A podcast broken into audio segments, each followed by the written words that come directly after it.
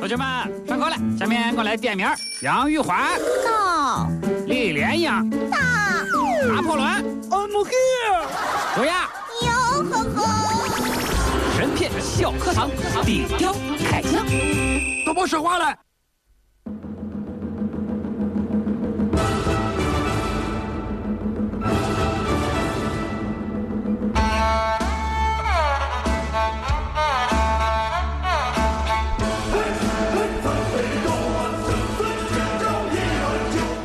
神篇小课堂，今天我们来说一说《水浒传》第四十四回。《水浒传》里一出场就马上结束的那条好汉到底是谁呢？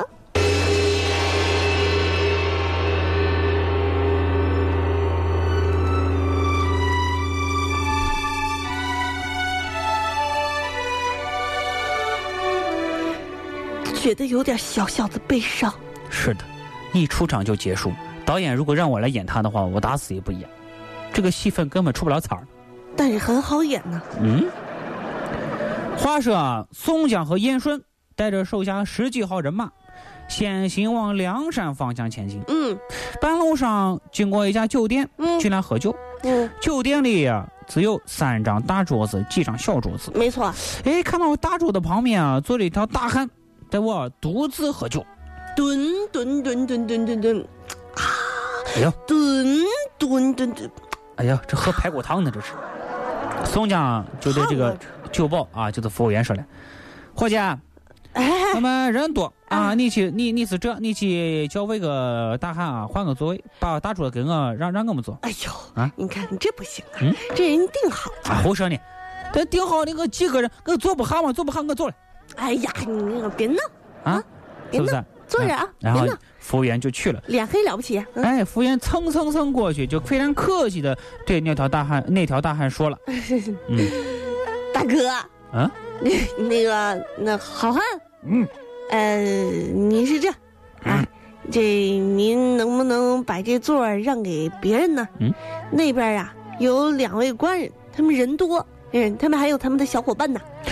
哎呦，好好好，好，你坐着，好，我走了，你坐着。坐着哎呀妈呀，动物园里面的雄狮啊，你是？哎，大汉一听啊，火冒三丈，嗯发起狂来啊！当时就气得不行了啊！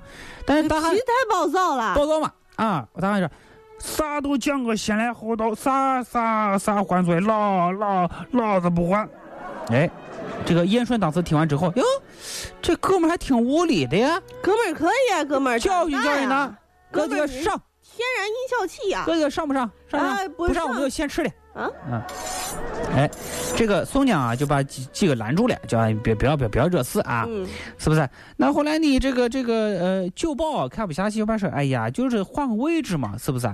你你为啥不能换你们？那男人，男人这么小气干什么？哎，是不是？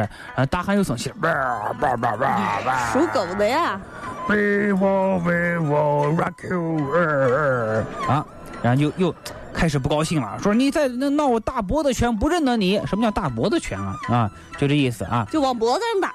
是不是？哎，燕燕顺听了之后啊，又招架不住了啊，心想我不教训下你啊，你不知道爷爷姓啥啊？过去，然后呢，那个大汉也跳起来了，拿了一条短棒在手里，嗯，就说：“我就是你来，你来，你来，我跟你拼了，什么？我把你打成脚下的泥什么的，啊。”这一段《水浒传》的描写啊，对读者来说是非常具有吸引力的。嗯，哎，尤其是在在过去没有电视、没有广播的年代啊，全部凭着小说，你脑海当中啊生出一幅画面啊。这个人物是谁还没有交代，性格特征早已是跃然纸上。嗯，作者对这个场面的渲染啊，对气氛的营造啊，对情节的推进啊，可谓是波澜起伏，错落有致。不过这里面的问题就是，大汉究竟为什么如此狂妄？那因为大汉身强力壮，但正所谓四肢发达，头脑简单，脾气暴躁，呜呼哀哉呀。但是他再身体强壮，他是这十几个人的对手吗？啊他，有可能啊，宋江要你让我做，很过分吗？啊，呃，这倒是不过分不。算过分的事情吧？是昨天我还在地铁上让人家给让座了呢。哎呦，还真是你这么有礼貌呢嗯啊！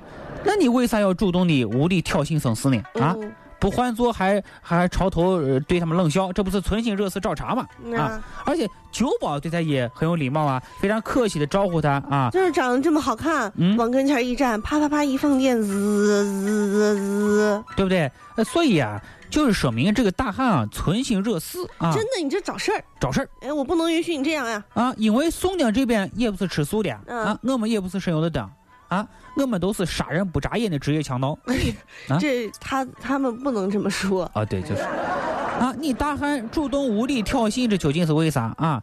难道你的武功很高吗？这个大汉谁啊？嗯这个大汉就是《水浒英雄好汉》里的石勇。嗯实用啊，他拿的啥武器啊？就是刚才说的一条短棍。这说明啥呢啊？大伙看这个小说一定要注意了啊！无论是施耐庵还是这个这个呃金庸啊，在塑造人物的时候啊，都会有意无意的使人物和他的武器相匹配啊。嗯你比较牛的人啊，就用比较牛的武器啊。这个呃，所以你可以根据武器的特征猜出它的级别。十八盘兵器当中啊，杀伤力最强的就是利器、钝器，容易让人死亡。棍的伤害力是最小的，而实用呢用的就是棍。棍呢又分长短，实用用的又是这个短棍啊，伤害力最轻以证明他。武功之高强吗？武功太差了，呃对不对？啊，对石勇呢，刚才说的嘛，武器越牛，你的武功越高啊。使用武器不行，证明他武艺不行，搞不好啊打不过卓雅。那还是真不行。哎，我们还可以看梁山我可是。会武术的啊，哎呀，好像真是，嗯卓雅会武术，是苗翠花拳。啊。那么还可以看梁山好汉的排名，嗯石勇排第几位？嗯，九十九位。哎，这是今天有听众说了呀。嗯嗯，啊，我就是排在垫底倒数第十名啊，烂到底了。这么一个菜鸟竟然大言不惭，主动挑衅，竟然还敢坐那儿，我不换座位啊！哎呀这是这是你你凭什么呀？这凭什么呀？啊，你以一敌十呀，武艺又不行，又完全不占理儿，比李逵还理亏。李逵人家再鲁莽，还知道打不赢就跑。这石勇其实也不是非常鲁莽的汉子，真不知道凭啥有勇气敢发起挑战。所以啊，呃，咱们再看他说话的次序啊，又是井井有条，并不是一个神经病啊，对不对？嗯，所以呢，我们有理由怀疑。石勇啊，嗯石勇，我知道，啊，我知道你其实是认得宋江石勇，你你你能不能把自己劝一下？啊？石勇和别的好汉不一样，上梁山之前没有详细的经历，上梁山之后也没有啥作为。他在《水浒》里头啊，嗯，只有一个任务。什么任务？石勇就是在这个特定的时候、特定的地方遇到宋江，狂发一顿飙，再送一封书信，他的使命就结束了。而这个时候，正是宋江前两天决定的一个路线，正是宋江带着大家来到这里的，也是宋江要求大家进入该酒店的，还是宋江要求酒保去让大汉让座的。就说是宋江和石勇产生了面对面的一个联系。可是为什么当时不让神州行我看情的神行太保去？他们当时没定这个业务，啊，是不是？而且当这个燕顺被激怒之后啊，拿起条灯要收拾他的时候，宋江还把他拦住了，是不是？啊，燕顺肯定不会再打他的嘛，大哥，呃，保呃护着他，是不是？那没有理由啊，所以呢，使用你假装不认得宋江，还在燕顺面前胡吹。我跟你说，啊，我天下，我的只只看给两个人面子，哎，一个是柴进，哎呀，一个是宋江。那那咳咳个嗽啊，等一下。哎，就是大宋皇帝也不怕，你看结果呢，当然就是宋江看了燕顺暗笑啊，两个人一看啊啊，宋江就说哈哈，我便是黑三郎宋江，哦，原来你就是江湖道义上所传的宋公明哥哥就是我。想要签名吗？想要签名，跟我的经纪人说。啊！哎，石勇当时啊翻身下拜，你看宋江的粉丝还是比较多的，谁看他都下拜啊。嗯在《水浒传》里头，石勇这个人啊，没有太多的戏份，他的出场呢，仅仅就是为了毫无理由的发一通飙，再送一封十分可疑的信，嗯最后就导致石勇这条好汉一出场我就结束了。嗯，这么一来呢，宋江在燕顺这帮小弟面前啊，更加巩固了自己江湖老大地位。哎呦，大哥您了不起呀、这大汉怎么都不怕我们？您一说您的名字，他就他就哧溜哧溜的跪下了。您真厉害呀！厉害吗，嗯，耍的就是这套架势，是不是？我咋出这事，无人能及啊！这叫登峰造极的事，哎呦，炸的那是一个，嗯。这个有点表演略显枯乏。嗯。哎，后来呢，这里头还有另外一个作用，嗯，利用石勇传术，趁机甩掉这些小弟，并且甩掉这些小弟后，宋江自己依然还是老大。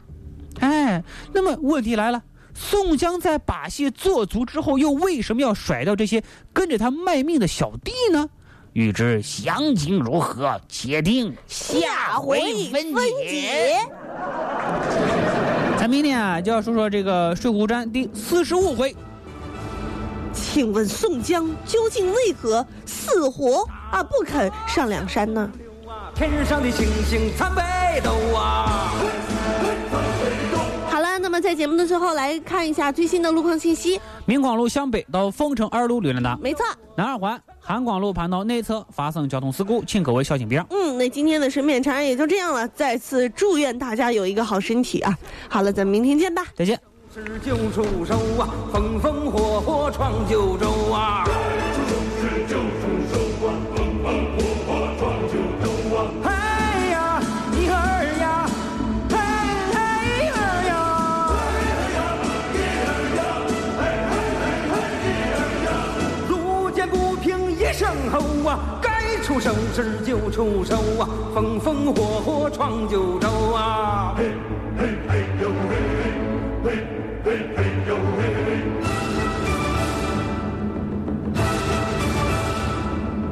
大河向东流啊，天上的星星参北斗啊。说走咱就走啊，你有我有全都有啊。全都有啊，一路看见不低头啊。路见不平一声吼啊。出手时就出手啊，风风火火闯九州啊！